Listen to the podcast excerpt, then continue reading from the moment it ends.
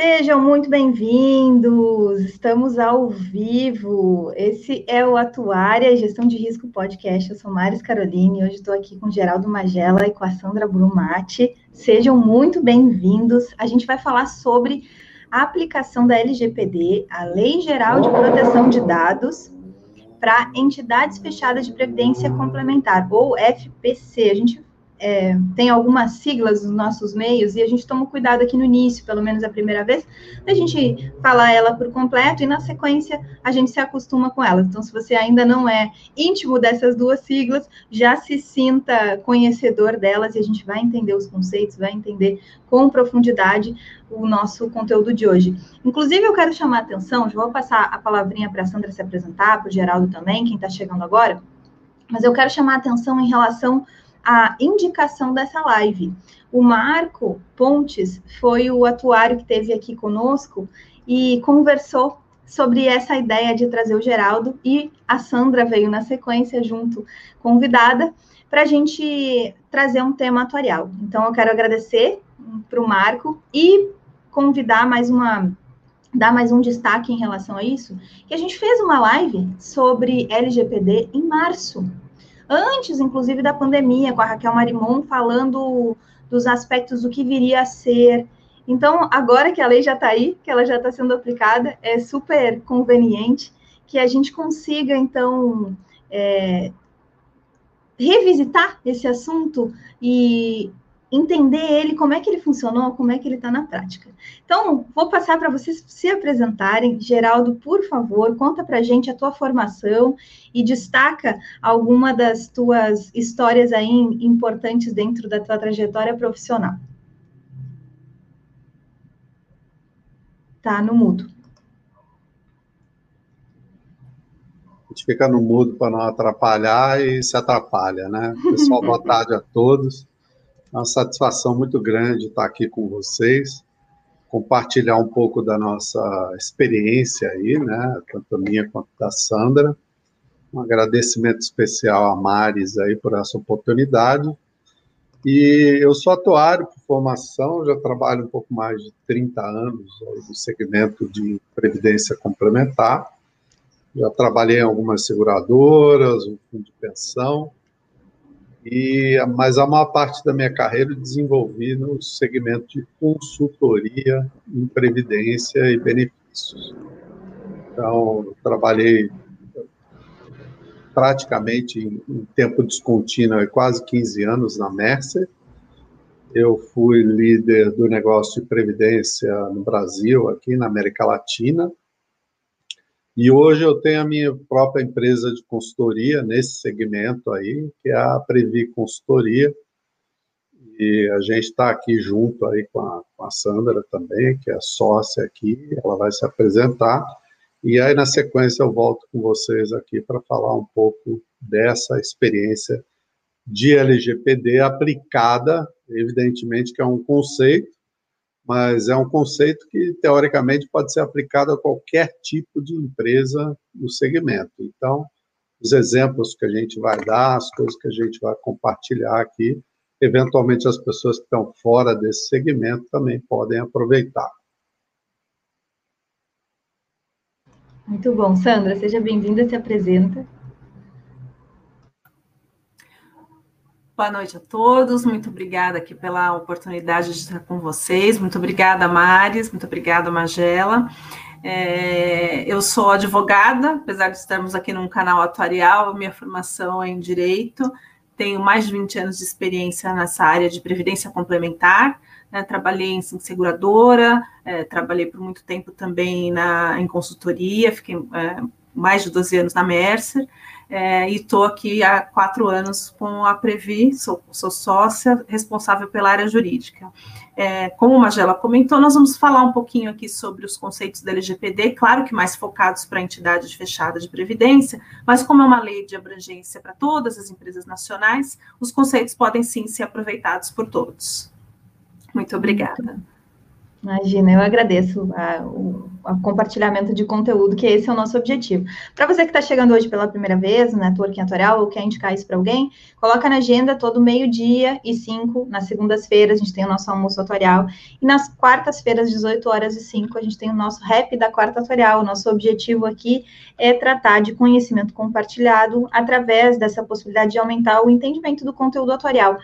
E a gente busca justamente trabalhar com o conhecimento do conjunto de técnicas que a gente detém, né, as habilidades de gestão de risco para aplicar na solução de problemas, gargalos sociais e empresariais tecnológicos, criando essa conexão. E essa conexão, como a Sandra falou, ah, eu sou advogada, a gente está criando, especialmente agora no mês de novembro, nessa série de conteúdos especial aqui, que é uma série de conteúdos do atuário com a caixa, e aí quando a gente ouve que a gente tem que é, sair da caixa, é, empreender fora da caixa, o que a gente decidiu é, vamos analisar alguns temas que estão dentro da caixa, que estão nas arestas, nos vértices, é, fora da caixa, e vamos, inclusive, fazer conexões com outros profissionais, com outras áreas, fazendo o alinhamento necessário para a gente conseguir evoluir, né, ter esse, esse, essa ampliação do networking atorial. Então, a gente começou aqui com o Alexandre, com o Danilo e com o Marcos, falando sobre todos esses conceitos, depois a gente falou sobre pre, é, predição de insolvência de seguradoras com a, com a Fabrícia, que é contadora de formação, e fez toda uma tese de doutorado utilizando demonstrativos financeiros para falar sobre insolvência de seguradora, fazendo predição, e algo que nós, das ciências atuariais, gostamos muito e precisamos muito. Depois a gente falou sobre a participação do atuário no IFRS 9, com Dinarte e com Felipe, eles estarão aqui logo na sequência de novo. A gente vai falar, a gente já falou sobre gerenciamento de risco em finanças e algoritmos, e aí fica, de inteligência artificial, e aí fica o convite para vocês é, buscarem aqui no canal esses conteúdos e reassistirem se acharem assim importante no aumento de conhecimento de vocês. E nessa segunda-feira, a gente teve a participação do César Neve falando sobre regulação de risco de liquidez, que é algo que está em consulta pública atualmente, tem novas abordagens ali para níveis de PLE. Então, hoje, sem mais delongas, a gente vai direto para o conteúdo para falar sobre a aplicação de LGPD. Você que está chegando agora, deixa um like no vídeo, para você deixar um like no vídeo já, agradecendo a presença aqui da Sandra e do Geraldo, você faz o seguinte, se você tiver no celular, desabilita os comentários no xizinho, e aí vai aparecer a possibilidade de você deixar um like. E se você não é inscrito, se inscreve no canal, porque o YouTube manda um aviso para todo mundo meia hora antes de que a live vai acontecer e quando está acontecendo também. Então você não depende de lembrar, ou enfim, aproveita aquele aviso já automático. Gente, vamos para o conteúdo. A gente começa com o Geraldo, é isso mesmo? Aí. Então vamos lá. Ah, tem mais um aviso.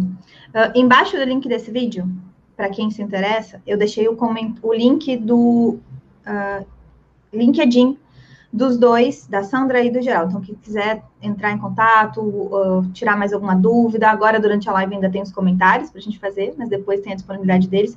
E na apresentação aqui também tem toda a formação original, então se vocês quiserem uh, se verificar aí de toda, toda a trajetória, está registrada também na apresentação. É isso, vamos lá. Bom, boa noite a todos. É, nosso objetivo aqui vai ser compartilhar um pouco dessa experiência com vocês. A gente tem uma agenda aqui que está dividida aí com a Sandra, uma parte eu vou fazer, a outra, outra parte ela vai fazer. E a gente dividiu um pouco isso aqui, dando para vocês um pouco do contexto de uma entidade fechada de previdência complementar, e aí o papel do profissional nesse contexto. É importante, super importante. E depois a Sandra vai voltar falando especificamente da, da LGPD, entrando nesse, nesse âmbito de uma entidade de previdência complementar. É, é super importante falar para vocês que essa lei ela não escolhe o tamanho de empresa, ela é uma lei abrangente, então, todo profissional que atua direto ou indiretamente com, com algum tipo de organização, ele, ele é, é, digamos, abrangido né, por essa legislação. A Sandra vai entrar um pouco nesse detalhe. E o que eu vou colocar aqui para vocês é olhar um pouco uma entidade de previdência complementar, que a gente tem desenvolvido é, alguns projetos ajudando as entidades de previdência.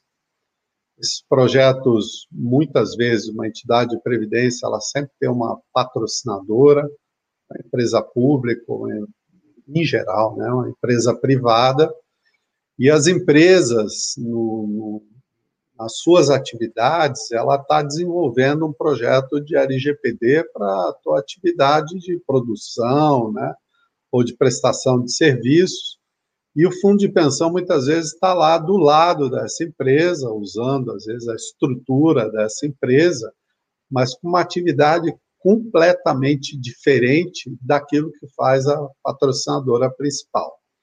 Então, muitas vezes a empresa até tenta ajudar a entidade a fazer o projeto de LGPD que ela está desenvolvendo lá para essa empresa patrocinadora, mas é muito específica uma atividade de previdência complementar. É bem específica, então, ela requer obtenção, processamento, utilização de uma variedade muito grande de dados e informações, informações pessoais, financeiras, informações de mercado, e é um negócio de longo prazo, né, onde você tem que é, ter acesso a essas informações, criar base de dados, armazenar essas, essas informações em data centers, pode ser dentro da própria entidade, que tem estrutura própria, ou prestadores de serviço, ou mesmo uma nuvem. Então, uma entidade, ao longo do tempo, ela tem uma necessidade muito grande, tem que ter uma capacidade para receber essas informações, validar, tratar, cuidar, preservar esses dados, porque ela vai precisar disso ao longo é, da sua vida. E esses dados e informações, especialmente confiáveis, né, eles são cruciais para assegurar um bom planejamento, administração, gerenciamento e até a saúde financeira da entidade. Basicamente, se você tem dado informação errada, calcula benefícios errados, reservas matemáticas erradas, você compromete o cumprimento da missão dessa dessa instituição. Então, você tem que ter uma, uma gestão bastante eficiente para permitir que você tenha controle sobre a operação e garanta o pagamento dos benefícios, das obrigações né, é, que essa entidade se propõe é, a fazer como missão. E uma entidade de previdência, como é uma instituição, uma empresa separada da atividade da, da patrocinadora, ela, para funcionar, ela tem que ter interações com órgãos reguladores, fiscalizadores, né?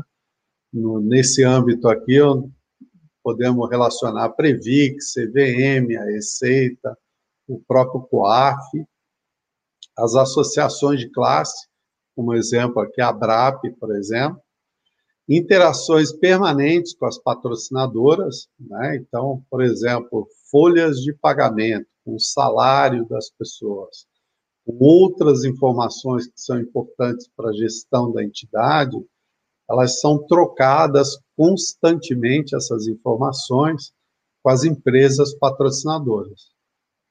Os próprios participantes, você também troca informações de atualização, informações de saldo que você tem que disponibilizar, extratos, etc. E no mundo, assim, vamos dizer, mais externo, de prestadores de serviço, você tem interações aí com os bancos que fazem os gestores de recursos é, para você pagar uma folha de benefícios para os aposentados, ou então os resgates, você tem interações com auditores, com os atuários que estão nessa comunidade aqui, então você realmente tem, tem que ter muita interação e essas interações vêm através da obtenção e, e fornecimento de dados e informações, muitas vezes individualizados. Né? Você tem dados de cada indivíduo, cada pessoa, e isso é necessário para você acompanhar e ter controle da, da atividade, das operações e até para efeitos de aferição dos resultados.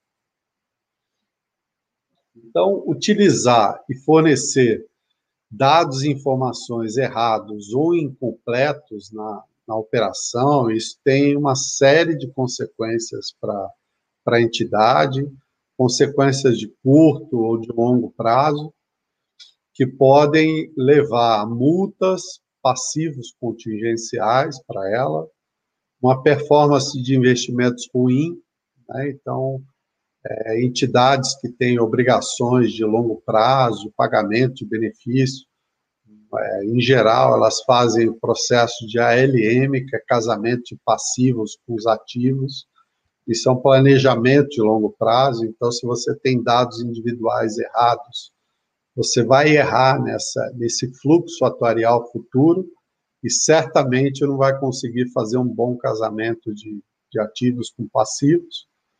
Vai te levar, nós vamos tratar um pouquinho disso um pouquinho mais à frente, uma questão de ineficiência operacional, podendo levar a retrabalhos. Leva muitas entidades, já levou, e não é incomum isso acontecer nesse mercado, a processos judiciais, por exemplo, pagamento de benefícios errados, né, cálculos de benefícios errados, é, situação financeira e contábil totalmente descolada da realidade. Então, é, quando você faz uma avaliação atuarial, é, você vai tirando fotografias da entidade ano a ano, né? Então, se em determinados anos você tem dados é, não confiáveis ou dados errados, certamente você vai é, produzir um resultado errado e uma situação contábil e financeira é, descolada da, da real situação da entidade. E todas as entidades de previdência, ela tem, ela tem uma estrutura própria, né? Tem conselhos, ela tem diretores, então, é, se você tem é, dados errados, informações, isso aí reporta isso para os órgãos de controle, isso aí pode realmente trazer penalidades para esses dirigentes. Né? Então, todo um processo de gestão de dados, ele é super importante para uma para qualquer empresa que lida com isso, né? Mas em especial uma entidade de previdência. E ela vai desde a origem lá, né, na identificação do dado que você precisa usar, né, até armazenar essa informação, cuidar dela, né, porque não adianta só jogar lá, ser um repositório de dados, isso aí tem que ser cuidado. Serve para você fazer diversas análises, em geral as entidades fazem, serve para você pesquisar, compartilhar essas informações, transferir isso, eventualmente até para um órgão de controle, para algumas pessoas até visualizarem os dados e, evidentemente, cuidar dessa questão de, de proteção efetiva. E nisso você tem uma série de, de desafios. Então, aqui eu relacionei é, algumas fontes de, de dados que são obtidas pela, pela entidade.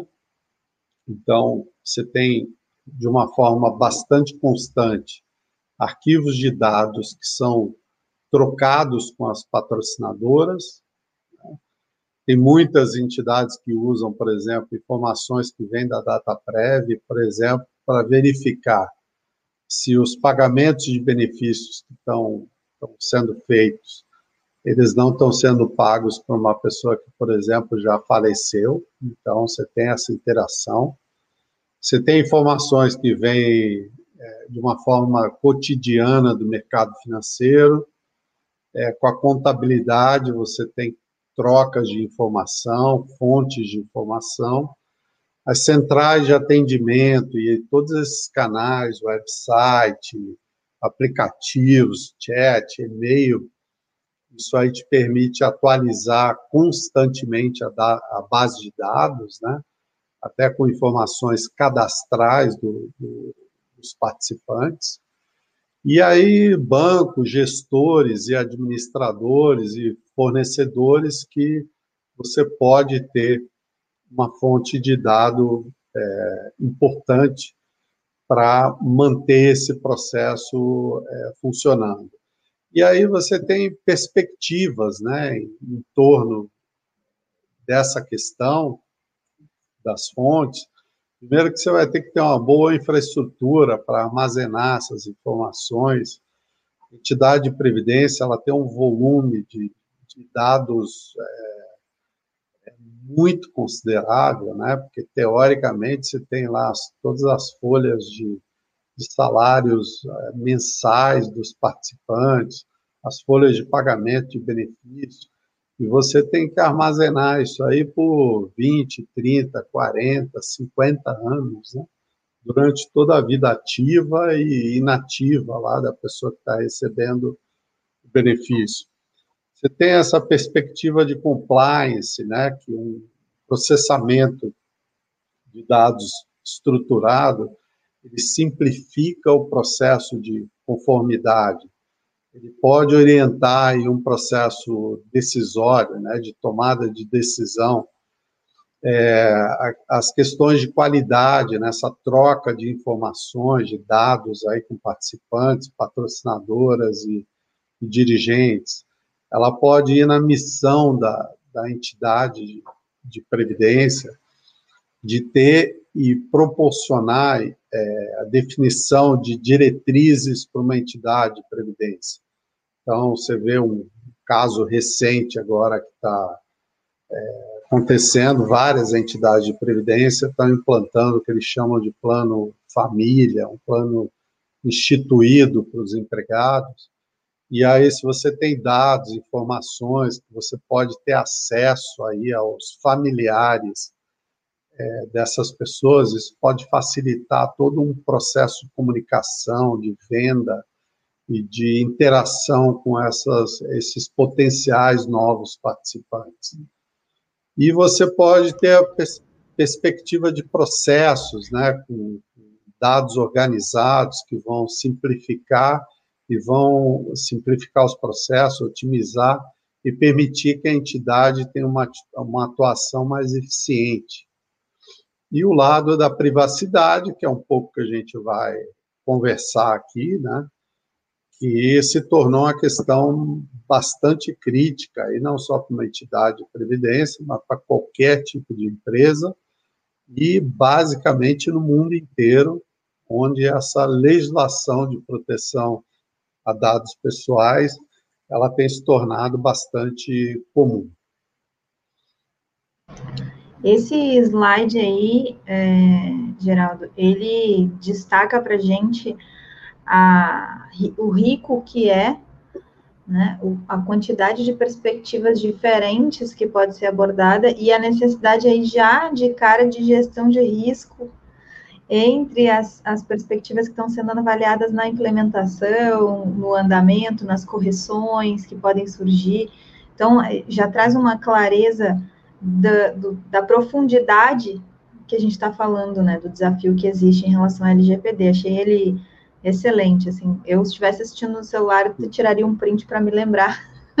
E quando, inclusive, quando a gente está dentro de um projeto, uma das coisas que nos traz clareza é, nossa, mas em que caixinha que eu estou aqui, em que perspectiva que eu estou fazendo a avaliação? E que quais as, as, as conexões que eu tenho que fazer já para para dar andamento na implementação, no, nas decisões que tem que ser, tem que ser tomadas, enfim, achei ele esclarecedor. Né? Muito obrigada é, por compartilhar. Eu acho que, acho que é super importante, a gente deve ter muitos atuários aí, técnicos, né? E, de fato, a gente lida, né, no fundo de pensão e até outras atividades, atuários que trabalham com saúde, você tem uma questão de muitos dados pessoais, né, é, essa perspectiva é importante e, obviamente, o papel do técnico aí não é só ele, né, mas outras pessoas também da entidade ou da, da empresa vão estar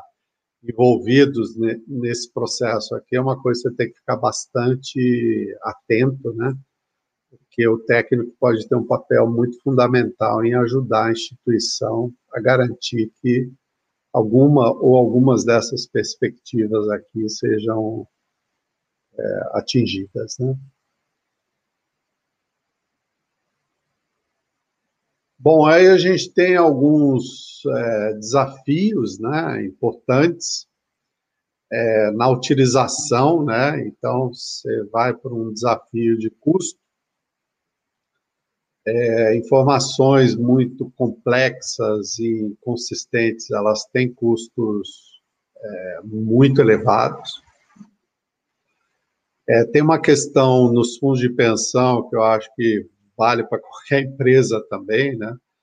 É, dados e informações mal organizados ou geridos, você tem que fazer reprocessamentos, então a gente vê muito essa, muito relativo isso, mas ainda tem uma desorganização no sistema em relação a essa questão de, de dados e informações mal organizados e que levam as pessoas a terem retrabalho, né? Então, você vai muito nessa questão de ineficiência aqui, muito por, por, conta dessa estrutura de dados, às vezes é uma estrutura de dados é, muito complexa, é, por sistemas mal feitos que a gente tem no mercado de previdência hoje, tem muita tem muito sistema mal, é, mal feito mesmo, alguns sistemas antigos, então tem uma capacidade limitada de, de processamento, né?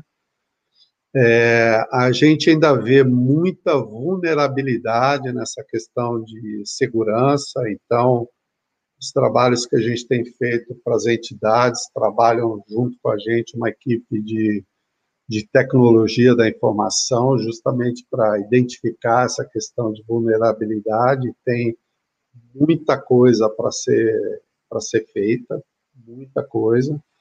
É, para vocês terem ideia, até coisas muito básicas, assim como firewall, como antivírus, e que ainda não existe uma preocupação grande algumas, algumas empresas com esse tipo de coisa nos dias de hoje, né?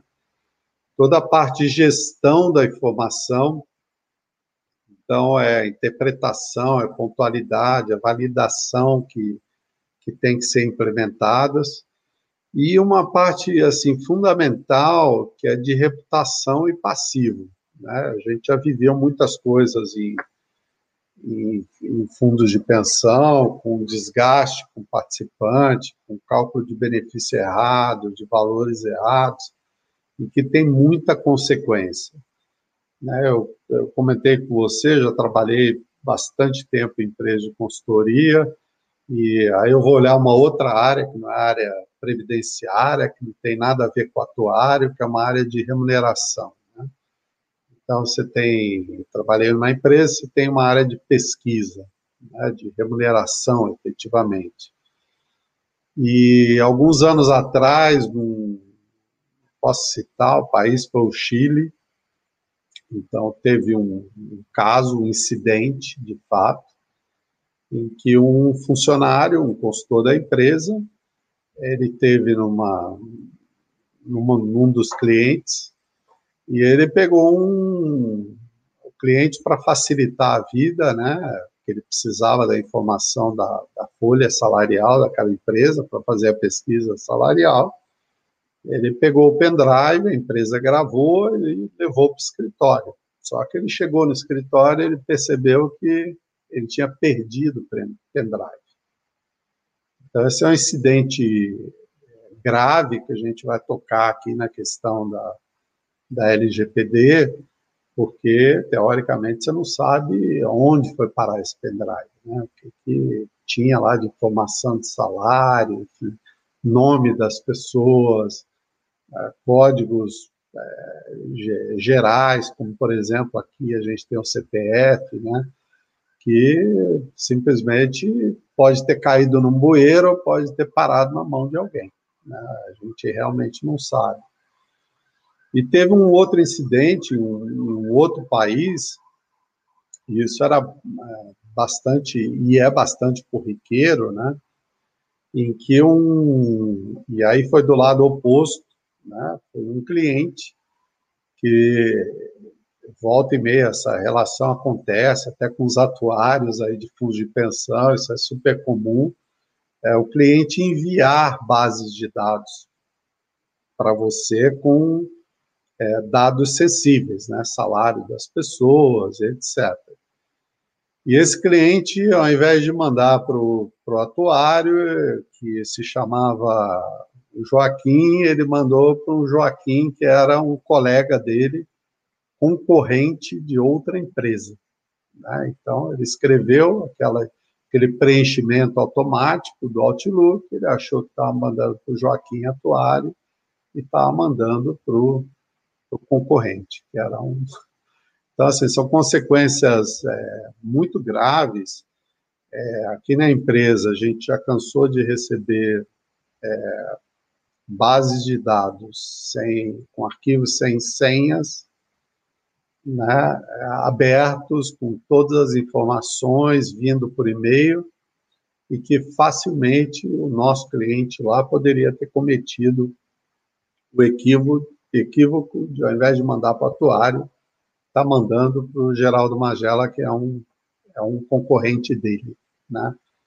Então, essa questão de, de passivo, de reputação, que a consequência que pode trazer um processo como esse, que eu acho que vai estar um pouco aqui nessa discussão, é, e a Sandra vai abordar com um pouco mais de profundidade, né, o que, que a lei requer, e os cuidados que a gente tem que ter, né, porque a lei já está em vigor e evidentemente faltam algumas, faltam regulamentações, falta uma série de coisas ainda, mas a lei já está valendo. Então, Sandra, eu vou passar a bola para você e aí no finalzinho eu volto aqui. Ótimo. Maravilha. Acho que esse, esse ponto que você comentou, mas já tem uma questão importante, até interessante, que muitas vezes, é, nesses e-mails que você comentou, eu acabo sendo copiada e eu não sou atuária, eu não preciso da informação. Então, esse é um outro ponto também, né? Olhar quem precisa daquela informação, além de tudo, né? Mas vamos lá. É, voltando aqui na questão da legislação, Uh, acho que deu, deu para ter um panorama geral que as entidades de previdência complementar elas têm como matéria-prima aí os dados pessoais né, dos seus participantes, dos beneficiários. Esse, isso é o que acontece no dia a dia, o trato desses dados pessoais. E o ambiente de legislação já é muito regulado. Então, a gente trouxe aqui um panorama geral é, de toda a regulação que trata de algum modo de dados pessoais, né? Então, além da LGPD, que veio agora com, em 2018 com vigência a partir de setembro, é, a gente tem outro, uma, um rol enorme de legislação que já trata sobre tratamento de dados pessoais de participantes, tá? Então, só para dar esse panorama geral. É, a Lei é, Geral de Proteção de Dados, ela entrou em vigor em 18 de setembro de 2020. É, o importante é a gente lembrar que, embora a gente tenha a questão da Autoridade Nacional de Previdência de Proteção de Dados, está em fase de regulamentação, está sendo criada, ainda vai ter muita regulamentação e a imposição de multa só vai acontecer a partir de agosto do próximo ano. A gente já tem essa lei em vigor e todos os comandos dela já são obrigatórios. Né? Então é, é, interessante a gente ter isso em mente, que é, não temos uma folga aí para começar a fazer a, o tratamento dos dados da forma como está previsto na legislação. Quis trazer um pouquinho aqui para vocês, até para a gente entender um, um, pouco da situação da legislação, da onde ela surgiu, né?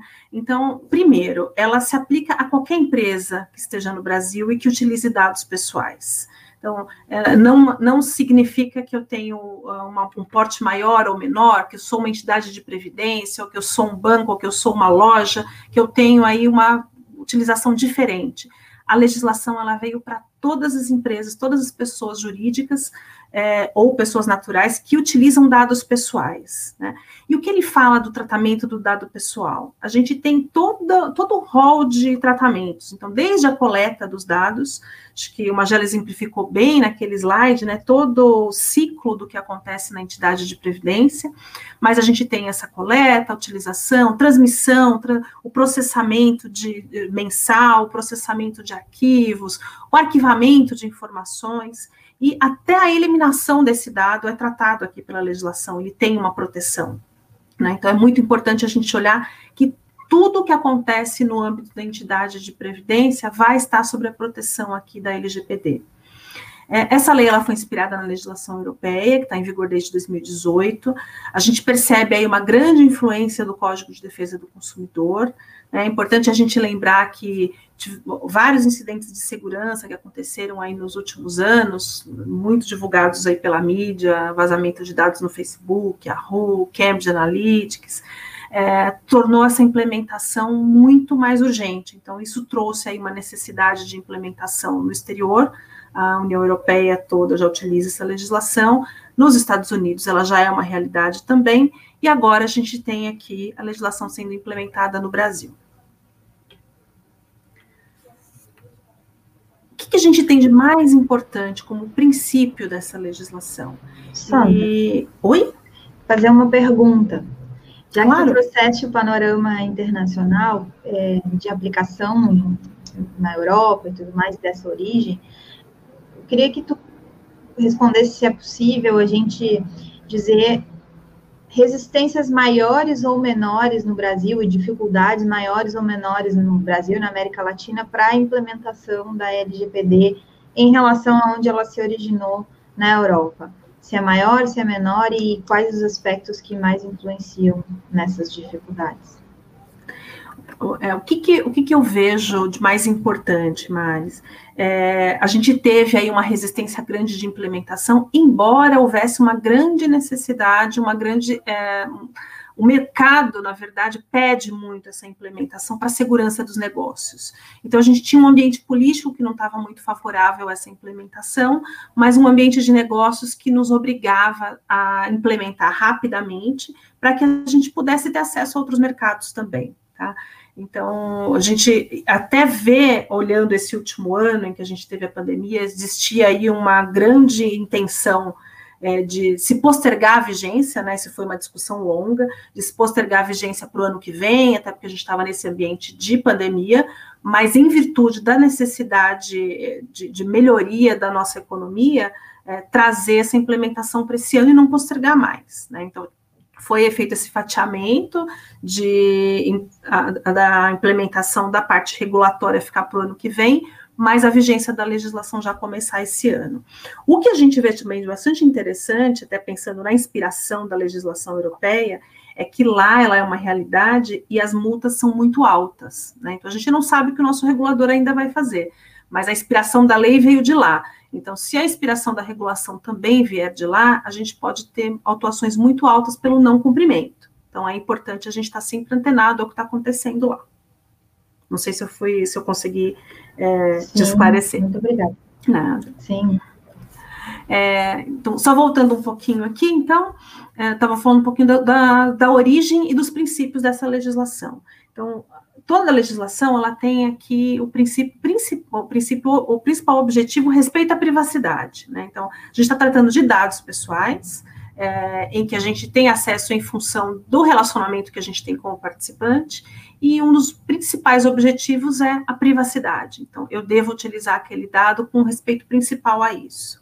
É, a questão da autodeterminação informativa, do participante poder é, indicar quais são os dados, me, me fornecer aqueles dados, né, inviolabilidade de intimidade da honra, então é, eu posso ter acesso a informações privilegiadas, informações em relação à raça, é, é, em relação à origem, religião, quer dizer, várias questões é, mais delicadas eu posso ter acesso em função desse meu relacionamento com ele, então essa lei protege isso também questão de direitos humanos, desenvolvimento de personalidade. Quer dizer, ele me traz aqui um rol enorme de princípios que eu tenho que observar no dia a dia do trato com aquele dado.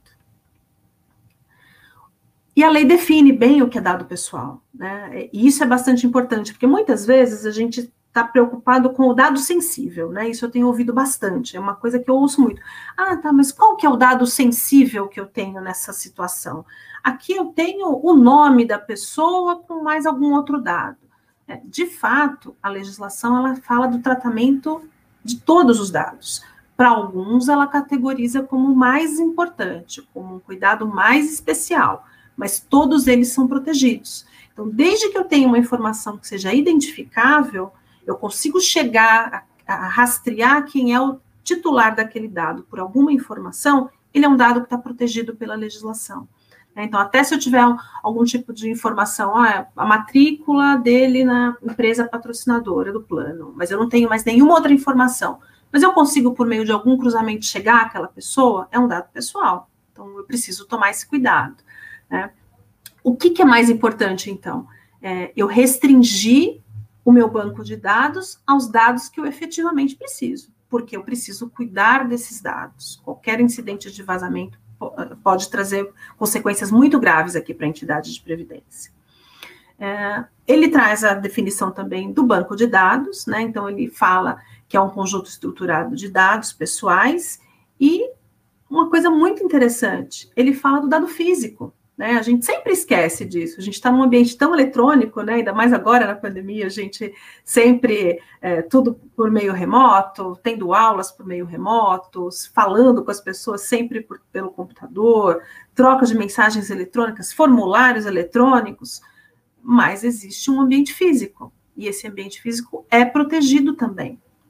Então, é, cópias de documentos que eu tenha, é, documentos que eu, que, eu tenho, que eu tenho um arquivo, seja interno na sede da minha entidade de previdência, seja um arquivo terceirizado que eu mando para uma guarda externa, é, ele também está protegido pela legislação.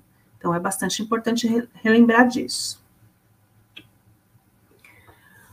Um outro conceito que ele traz é o conceito do controlador. Né? Então, quem é o controlador? É a pessoa que vai tomar as decisões em relação ao tratamento dos dados pessoais. E aqui a gente tem um conceito muito importante, porque muitas vezes você tem alguma operação que é terceirizada, né? Então você vai ter a figura do operador, que é a pessoa que vai realizar o tratamento do dado. Então eu tenho lá uma contabilidade que é externa, um processamento de folha de pagamento que é externo, um atuário, né, um atuário que é externo, que talvez faça a minha avaliação atuarial, ele vai estar na condição de operador.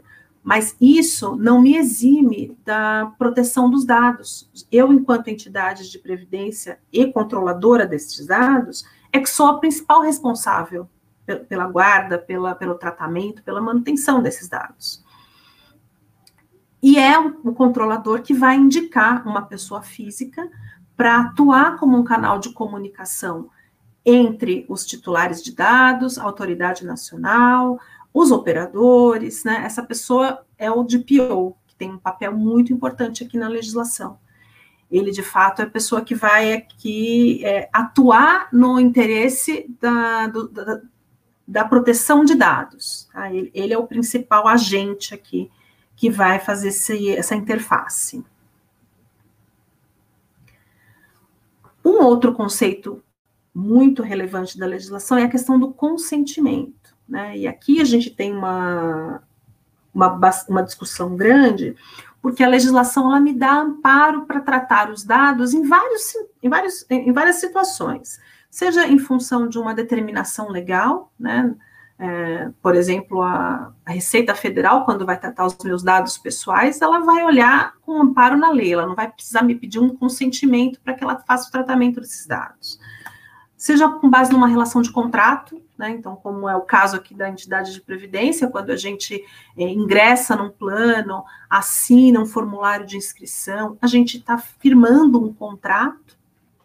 E outras situações a gente pode ter o consentimento, né? Então, eu vou efetivamente permitir que aquela pessoa faça o tratamento dos dados de quais dados? Eu vou indicar qual é o rol daqueles dados e qual é a finalidade que ela vai ser, que, vai ser feito o tratamento. O mais importante aqui é que a finalidade ela tem que ser específica, tem que ter uma finalidade determinada para aquele consentimento. Né? Então, se eu for fazer um tratamento de dados, é, para 10 coisas diferentes, eu tenho que ter aquelas 10 finalidades indicadas. Eu não posso ter um consentimento genérico.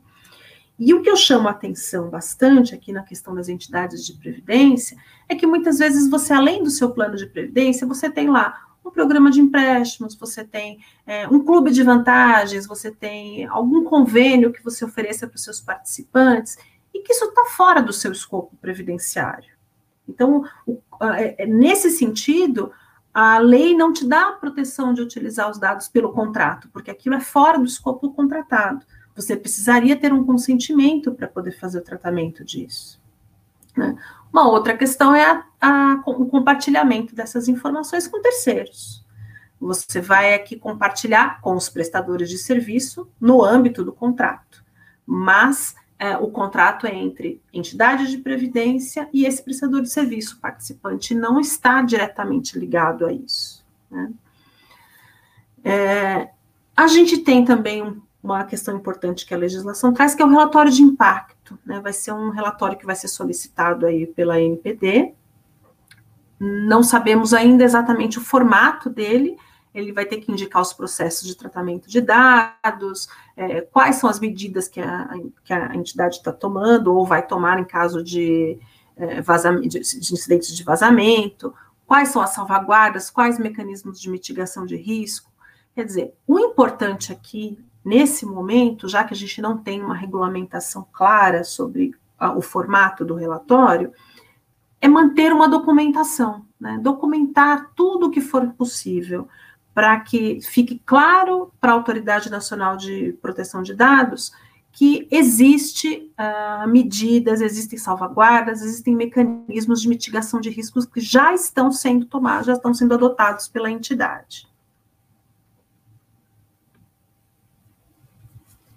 Sandra? Sim. Um rápido comentário aqui.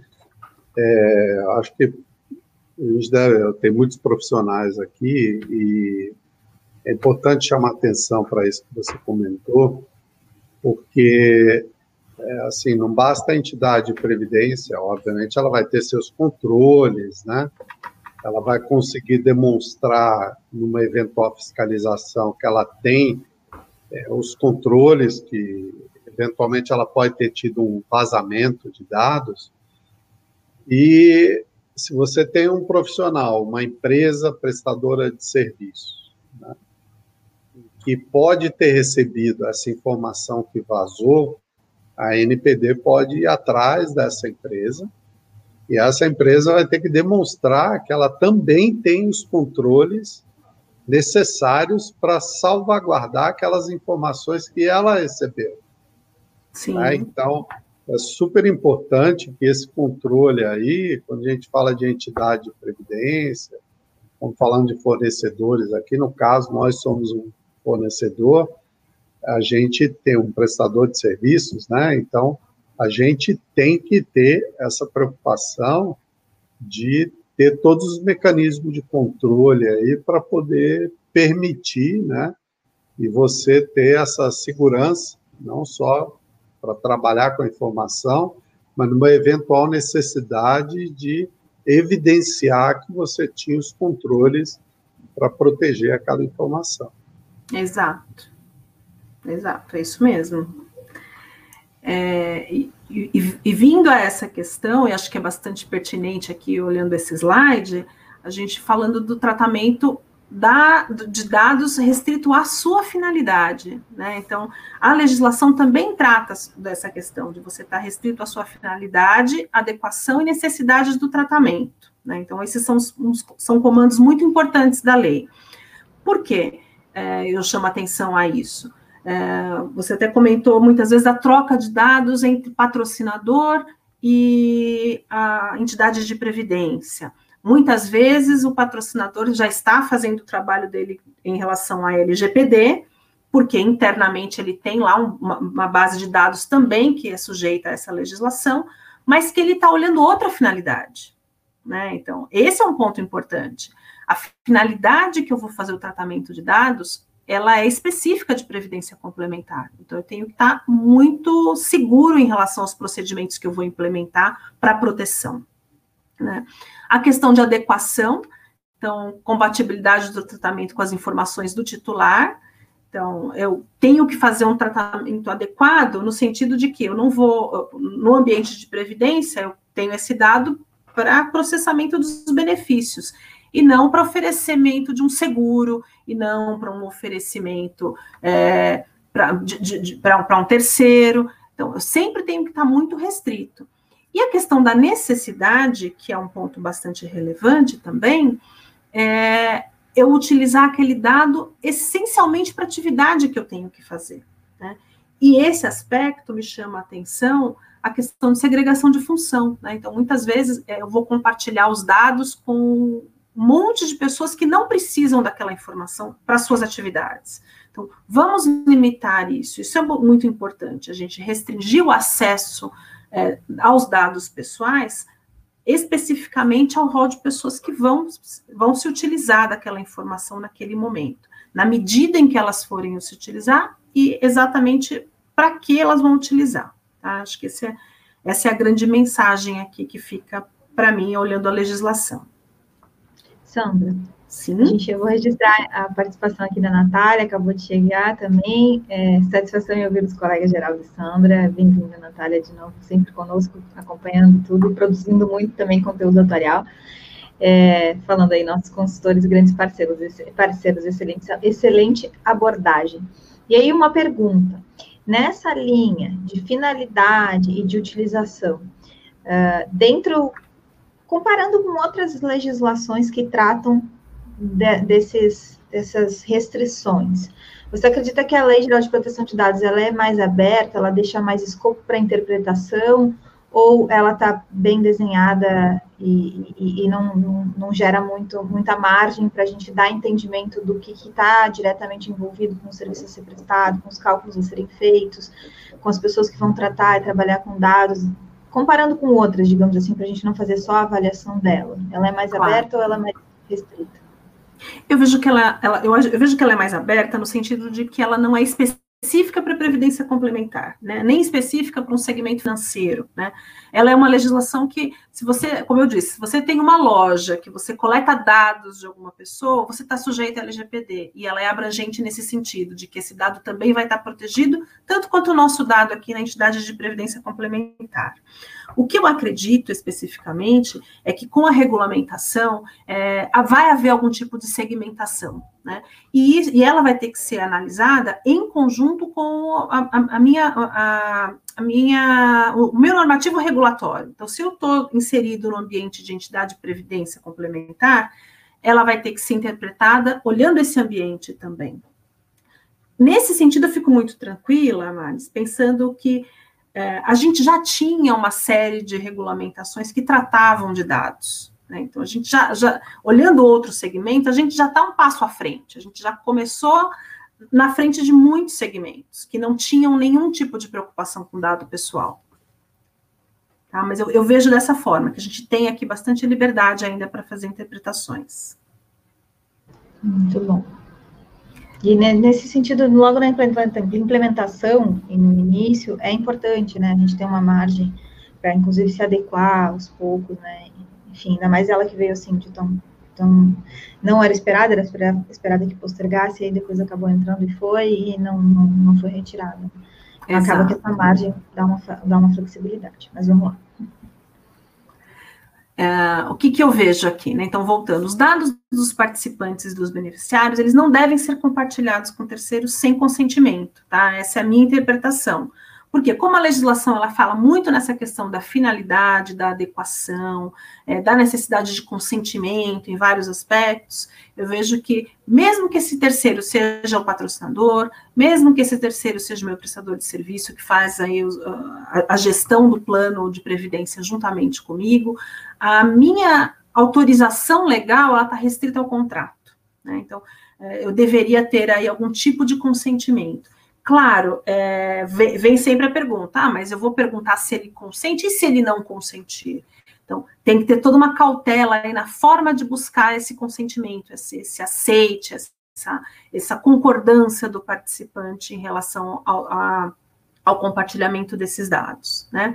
É, um outro ponto importante que a legislação traz é que eles têm livre acesso aos dados. Né? Então, tanto a qualidade e transparência dos dados que estão na minha base de dados, ele tem livre acesso a qualquer tempo. Então, o participante, a partir de agora, com a legislação em vigor desde setembro, ele pode chegar e falar: Eu quero que você me indique todos os dados que você tem a meu respeito na sua base de dados. Ele tem esse direito. Né? Então, esse é um ponto. Eu estou preparado para responder isso? Se ele chegar, é, não, não vou poder negar. Né? Não vou poder dizer que não, que ele não tem acesso, que eu não estou preparado. Vou ter que, de alguma forma, viabilizar isso para ele. Né? Ah, e, Sandra, só um comentário que é relevante também, a gente fala muito do, do ambiente profissional, né, que eu acho que serve para todos nós aqui, a gente não pode se esquecer que a gente também é consumidor, né? Então, tudo que a gente está falando aqui que vale para nós e para as nossas empresas, obviamente se aplica também para quando a gente é consumidor. Então, Exato. as empresas que ficam aí coletando nossas informações de uma, de uma forma indiscriminada, né? Nós temos todos os direitos de questionar essas empresas sobre as informações que elas têm a nosso respeito, e elas são obrigadas a responder. Exato. É isso mesmo. É isso mesmo. E se não estivermos de acordo com alguma finalidade, ou, ou até mesmo com não quisermos mais manter esse dado naquele banco de dados, a gente tem o direito de pedir exclusão. É, Outra questão importante é que o controlador ele tem que ter todas as medidas de proteção desses dados pessoais contra acessos não autorizados, situações incidentais. Então, é, como a Magela até comentou, ah, tem algumas, é, a gente vê ainda a existência de empresas que não tem sequer um antivírus ou um firewall. É, isso não é, isso não é esperado, né? já não era esperado antes. Agora, então, eu tenho que ter medidas de segurança específicas para poder eh, ter prevenção em relação ao vazamento de dados. Eu tenho que tomar todos os cuidados. E tem um ponto importante que eu tenho me eh, chamado muito a reflexão nesses últimos tempos, é que, claro, que nós estamos aqui trabalhando na melhor, na, na, na mais estrita boa-fé, eu diria, né? A gente fala assim, direito, para que não haja nenhum tipo de vazamento. Nós não vamos é, oferecer informações para ninguém, mas existem essas situações que o Magela comentou, de você eventualmente mandar um e-mail uh, por equívoco por alguém, para alguém com alguma informação sensível, com algum dado pessoal que você não deveria ter compartilhado. Assim como também nós estamos nos ambientes domésticos. Né? Grande, muitas empresas ainda não retornaram às atividades para o escritório. Então, você tem aí pessoas que estão trabalhando nos, nas suas casas e que você pode ter um computador que está aberto e você foi tomar um café e um prestador de serviço que veio na sua casa faz, prestar algum serviço para você, você tem que tomar cuidado com aquela informação, com aquele papel que está em cima da mesa. Quer dizer, são coisas que a lei não vai trazer e são, podem se, se tornar incidentes de segurança. Né? Então, são questões muito simples, facilmente resolvidas, mas que muitas vezes não estão no nosso radar. Ah, falando um pouquinho da regulamentação, né, a, a lei trouxe a, a, Autoridade Nacional de Proteção de Dados, ela foi criada já no âmbito da lei, ela tem a competência de regular e fiscalizar tudo em relação a, aos dados pessoais, a proteção dos dados pessoais. As suas atividades de fiscalização só vão começar em agosto de 2021, mas é importante a gente lembrar que a lei está em vigor, foi o que eu coloquei. Né? A gente tem. É, meios judiciais para discutir, PROCON, próprios reguladores, né? No caso aqui das entidades fechadas, poderia ter uma, uma eventual reclamação na Previc, é, na SUSEP, numa entidade aberta, é, Banco Central, se fosse, se a gente estivesse falando de um ambiente de banco. Quer dizer, existem outros canais para eu reclamar do não cumprimento da LGPD. Então, o fato de eu não ter aí uma uma autoridade nacional implementada e fiscalizando não me exime do cumprimento da lei. Tá? Sandra, tem uma pergunta é, para a gente colocar aqui do Sérgio Castro. Como obter, Sandra, como obter consentimento dos atuais participantes, dos ex-participantes que estão em nossa base de dados e serão utilizados para os estudos estatísticos? Como é que você vê esse, esse, esse processo? Vocês, dentro do trabalho, inclusive, de desenvolvimento, de consultoria, Tem algum, algum formato que vocês verificam que é mais adequado, que funciona melhor, que é mais indicado?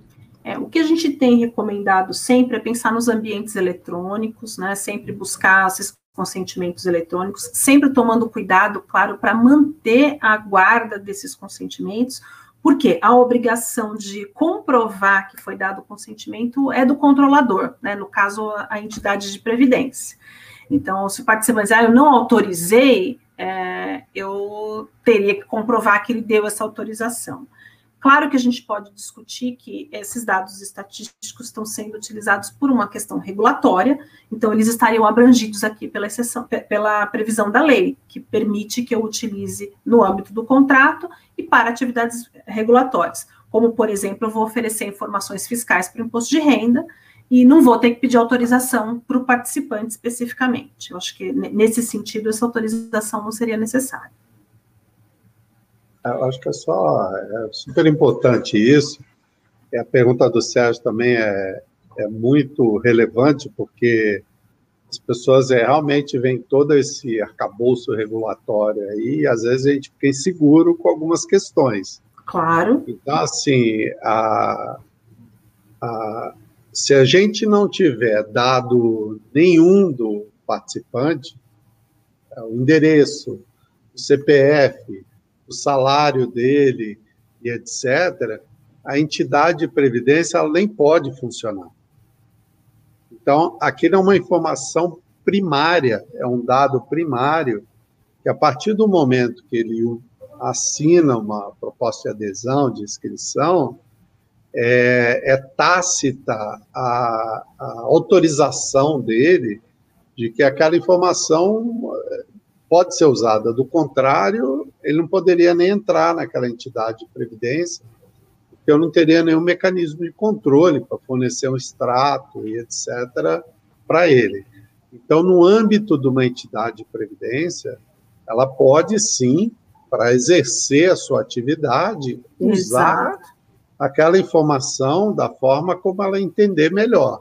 O fato dela, ah, vou compartilhar com um terceiro, Bom, aí ela já tem que ter uma preocupação de que tipo de informação ela está dando, que tipo de controle ela tem, se o prestador de serviço tem os controles adequados para receber aquela informação.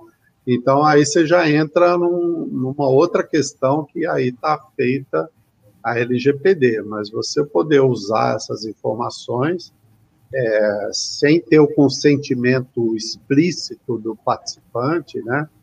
Como ele está colocando aqui, para que está na base de dados, para usar para estudo estatístico, particularmente não vejo é, implicação nenhuma e nenhum problema. Isso faz parte da atividade dela. Vai estar tá abrangido lá pela questão da finalidade que eu estava falando da lei, né? Eu acho que vem bem de encontro com isso, Magela, né? Pensar que, para mim, a finalidade de prestação de serviço, de, de plano de previdência complementar, é, eu preciso desta informação e tenho autorização pelo contrato que foi firmado. Ponto. Né? Além daquilo, realmente aí a gente precisa fazer as avaliações para ver até onde a gente pode caminhar. É, agora, prosseguindo então um pouquinho aqui, espero ter respondido sua questão, Sérgio. É, vou prosseguir aqui com, com as questões de regulação. É, a legislação ela já traz alguns comandos específicos em relação a, a casos de incidentes de segurança. É claro, a gente imagina que vai ter uma regulamentação muito mais específica, detalhando cada um desses aspectos e como vai se dar esse relacionamento com a NPD. Mas ele já indica que se houver algum incidente de segurança, é, eu tenho que comunicar imediatamente à NPD. É, qual foi a, a, qual é a natureza daquele incidente, é, quais são as informações que foram envolvidas, quais as medidas que eu já tomei, né, medidas técnicas de segurança para a proteção daqueles dados, é, se existem riscos em relação ao incidente. Se houve alguma demora, descobri esse incidente muito tempo depois, ou comuniquei ele muito tempo depois, justificar adequadamente por que, que houve essa demora, né? E quais as medidas que estão sendo adotadas para ou reverter ou mitigar o prejuízo, se houve algum prejuízo. Então, olhando que a NPD ela já existe, já tem uma estrutura, eventualmente acontecendo algum incidente, ainda que não haja nenhum tipo de regulamentação, é, eu sou favorável de que haja algum tipo de comunicação.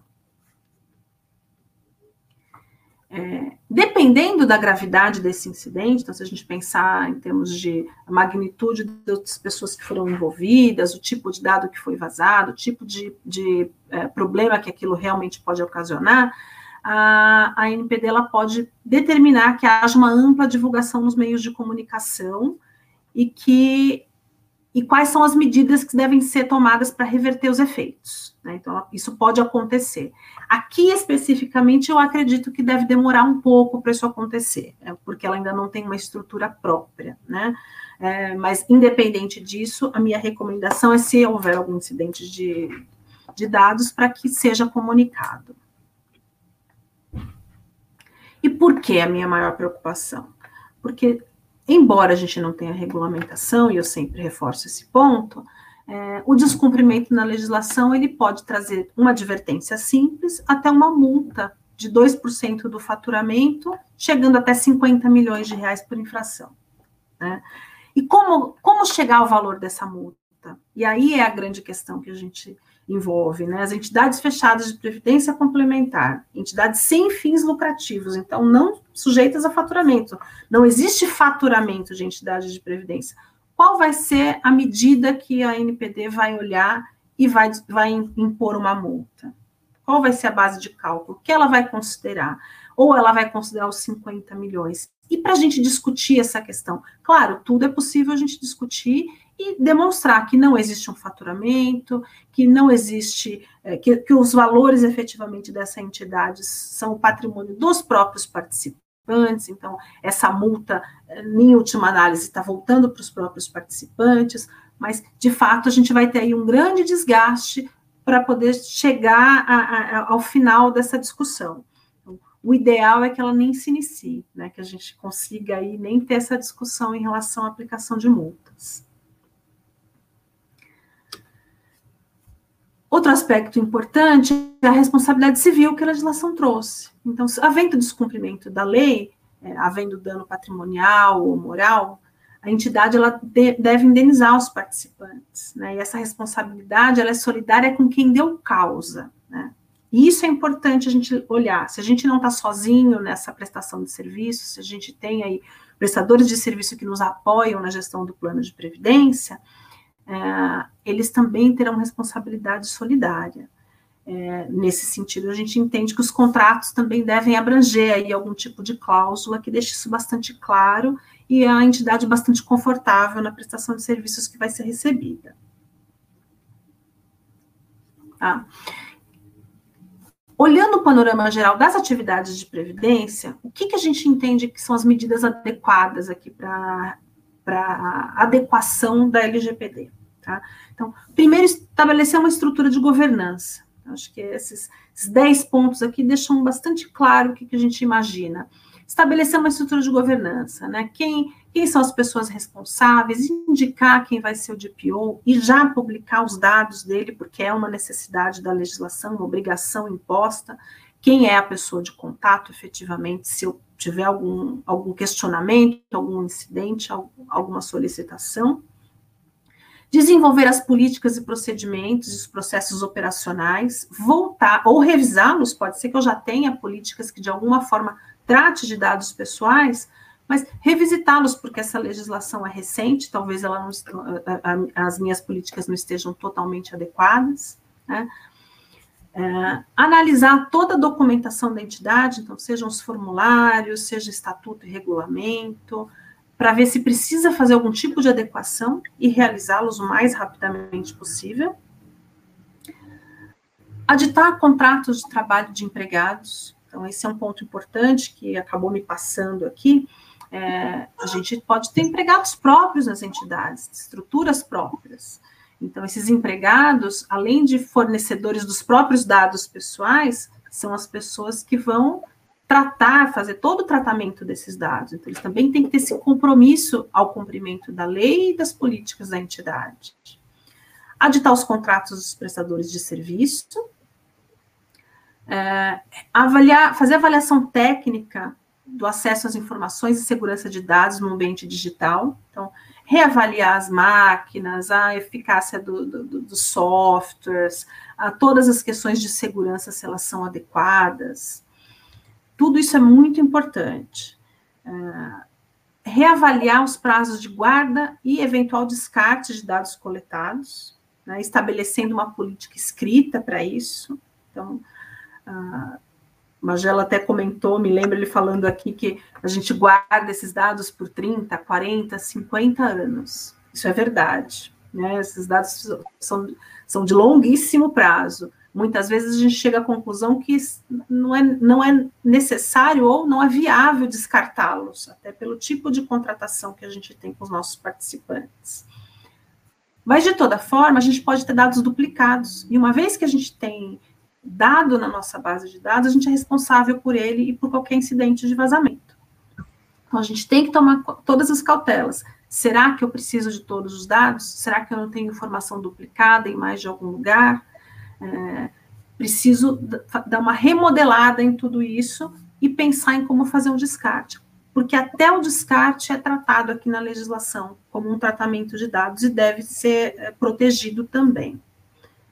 É, promover todas as comunicações, seja para os participantes, para os empregados, seja para os meus diretores e conselheiros, relativamente à legislação, e se for o caso, fazer treinamentos, né, se a gente ainda não passou por nenhum tipo de treinamento, que ele aconteça. E, como último ponto, e não menos importante, manter monitoramento, né, porque a, a gente não vai conseguir implementar tudo em relação ao LGPD em um único momento.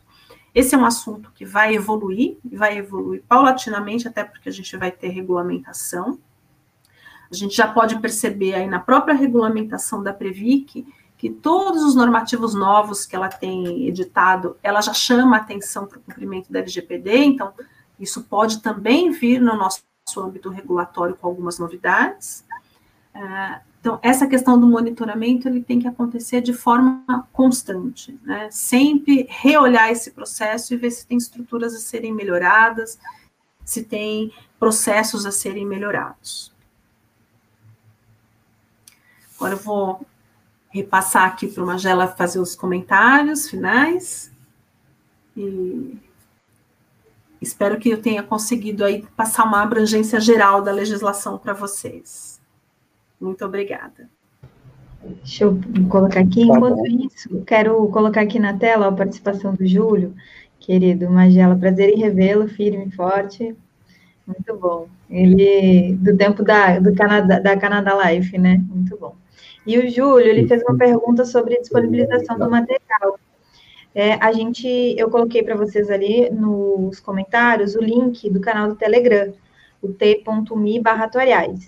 É, para quem não conhece, o Telegram é um canal, um aplicativo parecido com o WhatsApp, só que a gente pode trocar mensagens em grupos. A diferença é que o histórico, no caso de um grupo, fica disponível, mesmo que você entre depois no canal, você consegue ter acesso a tudo, todo o histórico do que foi publicado. E no nosso canal do Atuário Gestão de Risco, tem organizadamente a publicação de todas as lives desde janeiro, cada uma delas seguidas de um documento que foi compartilhado aqui, ou então, eventualmente, adicionalmente, existe a disponibilização de um arquivo de artigo que foi utilizado na live, ou eventualmente um áudio meu chamando atenção, fazendo algum tipo de interpretação extra, chamando atenção sobre um ponto específico que valorize mais ainda o conteúdo que foi produzido.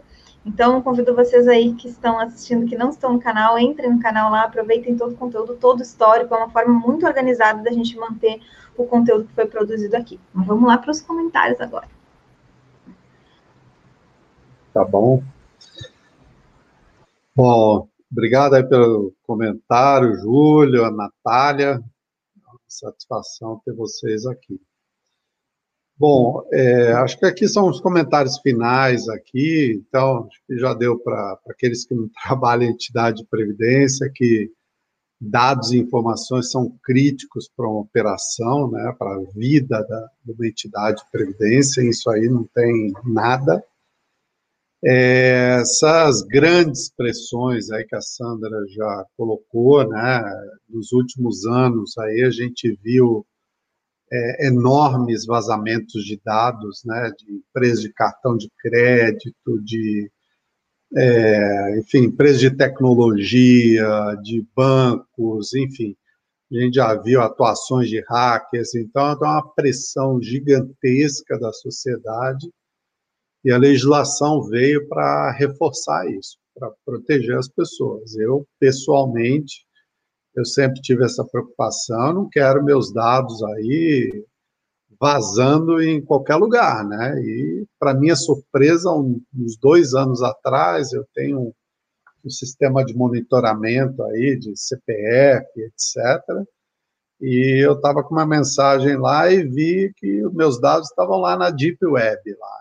Então, para mim foi bem desagradável ver isso aí e ver que todas as minhas informações, CPF, endereço, telefones, enfim, estava tudo lá disponível e certamente saiu de algum lugar. Né? Então, acho que essa proteção é, é crucial para as pessoas e eu acho que essa lei veio para ajudar, de fato, de verdade, as pessoas, que ninguém tem esse, esse direito de pegar meu dado, informação e disponibilizar para o mundo inteiro aí ser utilizado de qualquer forma, né? Então, já que a gente precisa de muitas informações, dados, isso aí é crucial para uma entidade, essa falta de uma falta de consistência traz muitos impactos negativos, então tem que garantir a confiabilidade, a atualização dos dados das pessoas, é, a entidade tem que zelar pela exatidão, né, para nós atuários aqui é, é, fundamental, ela tem que ter essa informação é, fidedigna lá para que a gente possa fazer o nosso trabalho da forma mais é, correta possível, né? E para isso ela tem que aprimorar processos e controles de qualidade.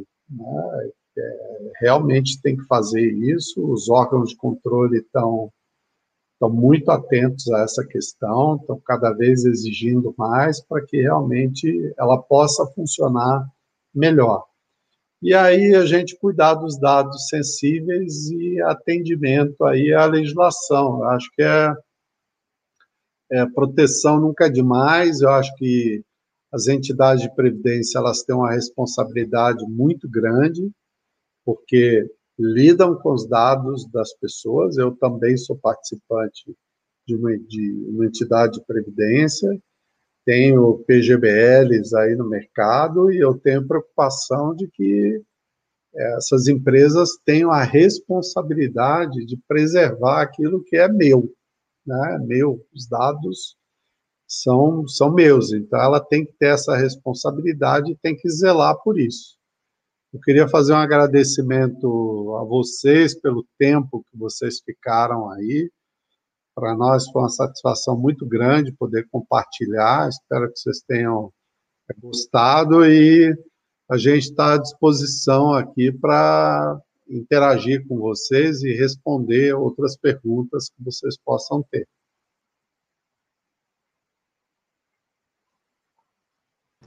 Muito bom, vamos passar para os comentários finais aqui. Nasa, querido, boa noite também. Tem um momento quente, né? Do momento transversal, muito bom. E a Simone está colocando a apresentação muito esclarecedora e com um ótimo conteúdo. A gente que agradece. Se alguém tiver mais algum comentário, mais alguma dúvida, aproveita esses minutos finais aqui para gente, para deixar para a gente o um comentário que eu aproveito para colocar aqui em tela. Eu queria fazer duas perguntas para vocês dois podem responder, se for possível. Uh, primeiro, essa questão do ambiente regulatório, do ambiente de existir normas para trabalhar com dados na entidade fechada de previdência complementar, é, como vocês colocaram, já. Uh, é como se a gente já tivesse aí o, a terra arada, né, o, o ambiente preparado para receber essa, essa mais uma norma específica em relação a isso. Ainda mais quando a gente fala em, em volumes financeiros altos e tudo mais. Mas como vocês veem uh, a implementação da responsabilização pelo vazamento de dados, pela uh, né, a criação dessa figura nova de uma pessoa responsável pelos dados. E aí eu queria que o Geraldo respondesse se a gente tem espaço para os atuários estarem ocupando essa, essa posição e se existe ou não essa, esse espaço. E queria que a Sandra colocasse o entendimento da gente ter alguém da área de jurídica, da área né, do direito, trabalhando junto com a entidade para fornecer mais é, instrumentos para formação, para a pessoa que for ocupar esse, esse, esse espaço. Tá. Olha, Mari, sendo bem objetivo, acho que acho que o atuário ele é um candidato natural, né? É, para você ter uma ideia, é, tem, tem cliente nosso que tem até questionado se a gente poderia ser o, o DPO aí da, de, de uma entidade de previdência. É, evidentemente, essa questão aqui não está no nosso rol de atuação, né? Mas, naturalmente, o atuário é um candidato, porque essa, um atuário interno ou mesmo externo, né? A gente já tem esse tipo de preocupação, sabe o que é um dado, sabe eventualmente a finalidade que ele pode ter, a aplicação, para onde ele vai, como você tratar melhor essa informação. Então, eu acho que ele é um candidato potencial, sim. Agora eu fiquei com uma dúvida adicional. Essa, esse, essa figura pode ser um, uma, uma, um CNPJ, uma pessoa jurídica? Um CNPJ? Pode ser um CNPJ, não, uma PJ, uma pessoa jurídica pode ocupar esse, esse, Bom, esse eu, cargo, digamos assim? Eu tenho essa informação, mas a doutora Sandra pode dar a base para essa resposta.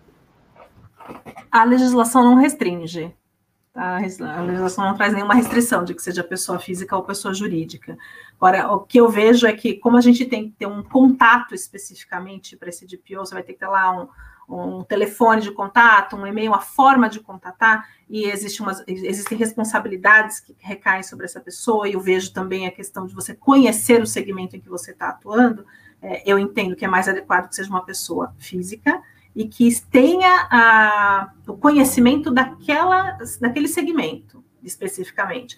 Porque, como a legislação ela é abrangente para toda, todas as empresas no Brasil, você pode aí ter pessoas que são de PO e que não conhecem daquele negócio, que não entendem efetivamente a questão da finalidade do dado, do tratamento do dado.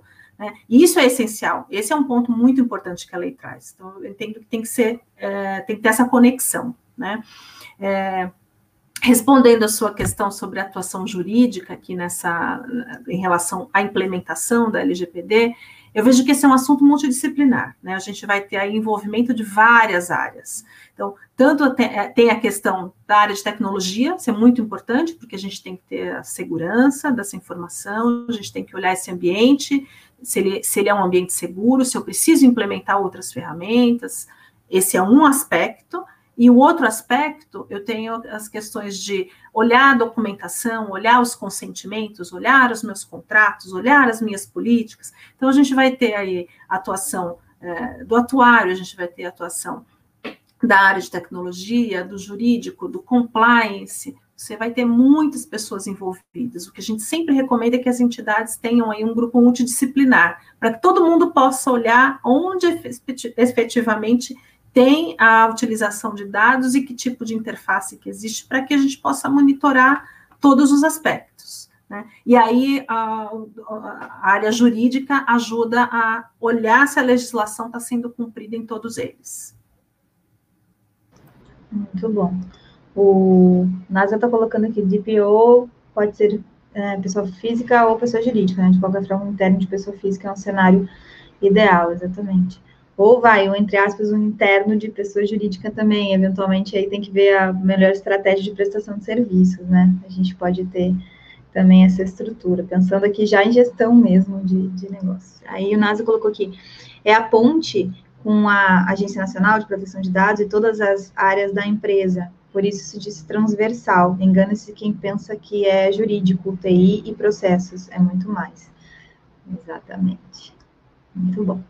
Gente, vou agradecer vocês a disponibilidade, dizer para vocês que em dezembro, na primeira semana de dezembro, a gente vai ter conteúdo especial sobre EPRS 17, curso que eu tenho online, que tá, tá, vai estar disponível a terceira turma na segunda semana de dezembro. Então, convidar vocês, embaixo desse vídeo deixei o link para fazerem a inscrição de lista de espera. E também aproveitarem o contato aí com a Sandra, com o Geraldo, para tirarem outras dúvidas, fazerem novos networkings, contatos e tudo que for pertinente. Ah, o NASA está colocando aqui, ó, eu faço parte do comitê de implementação da empresa e tem que ser um grupo multidisciplinar mesmo. O NASA trabalha na Unimed em Fortaleza. E, e, aí, na área da saúde, é um âmbito muito próximo, no sentido de um ambiente onde já se utiliza dados com frequência, né, dados pessoais mesmo, para inclusive cálculos e tudo mais. A nossa área tem disso, né? Muito mais que outras empresas e outros negócios, e aí na área da saúde também. Então, realmente, a gente vai estar com um olhar muito amplificado. Muito bom, gente. Esse foi o Atuária Gestão de Risco Podcast. Eu tive hoje aqui com a Sandra Brumati e com o Geraldo Magela. A gente falou sobre Lei Geral de Proteção de Dados para entidade fechada de previdência complementar. É, fica aí o convite para a nossa próxima segunda-feira, ao meio-dia. É, vai ter conteúdo muito especial para vocês. Vocês que não são inscritos no canal ainda podem desabilitar os comentários se estiverem no celular ou ficar aqui na lateral, na lateral aqui do vídeo no YouTube. É, os comentários estão disponíveis para vocês e embaixo tem o link para vocês se inscreverem no canal. Gente, te vejo online e até a próxima. Obrigada a vocês dois. obrigado. Muito obrigada, gente. Até mais. Obrigado. Tchau, tchau. Thank you.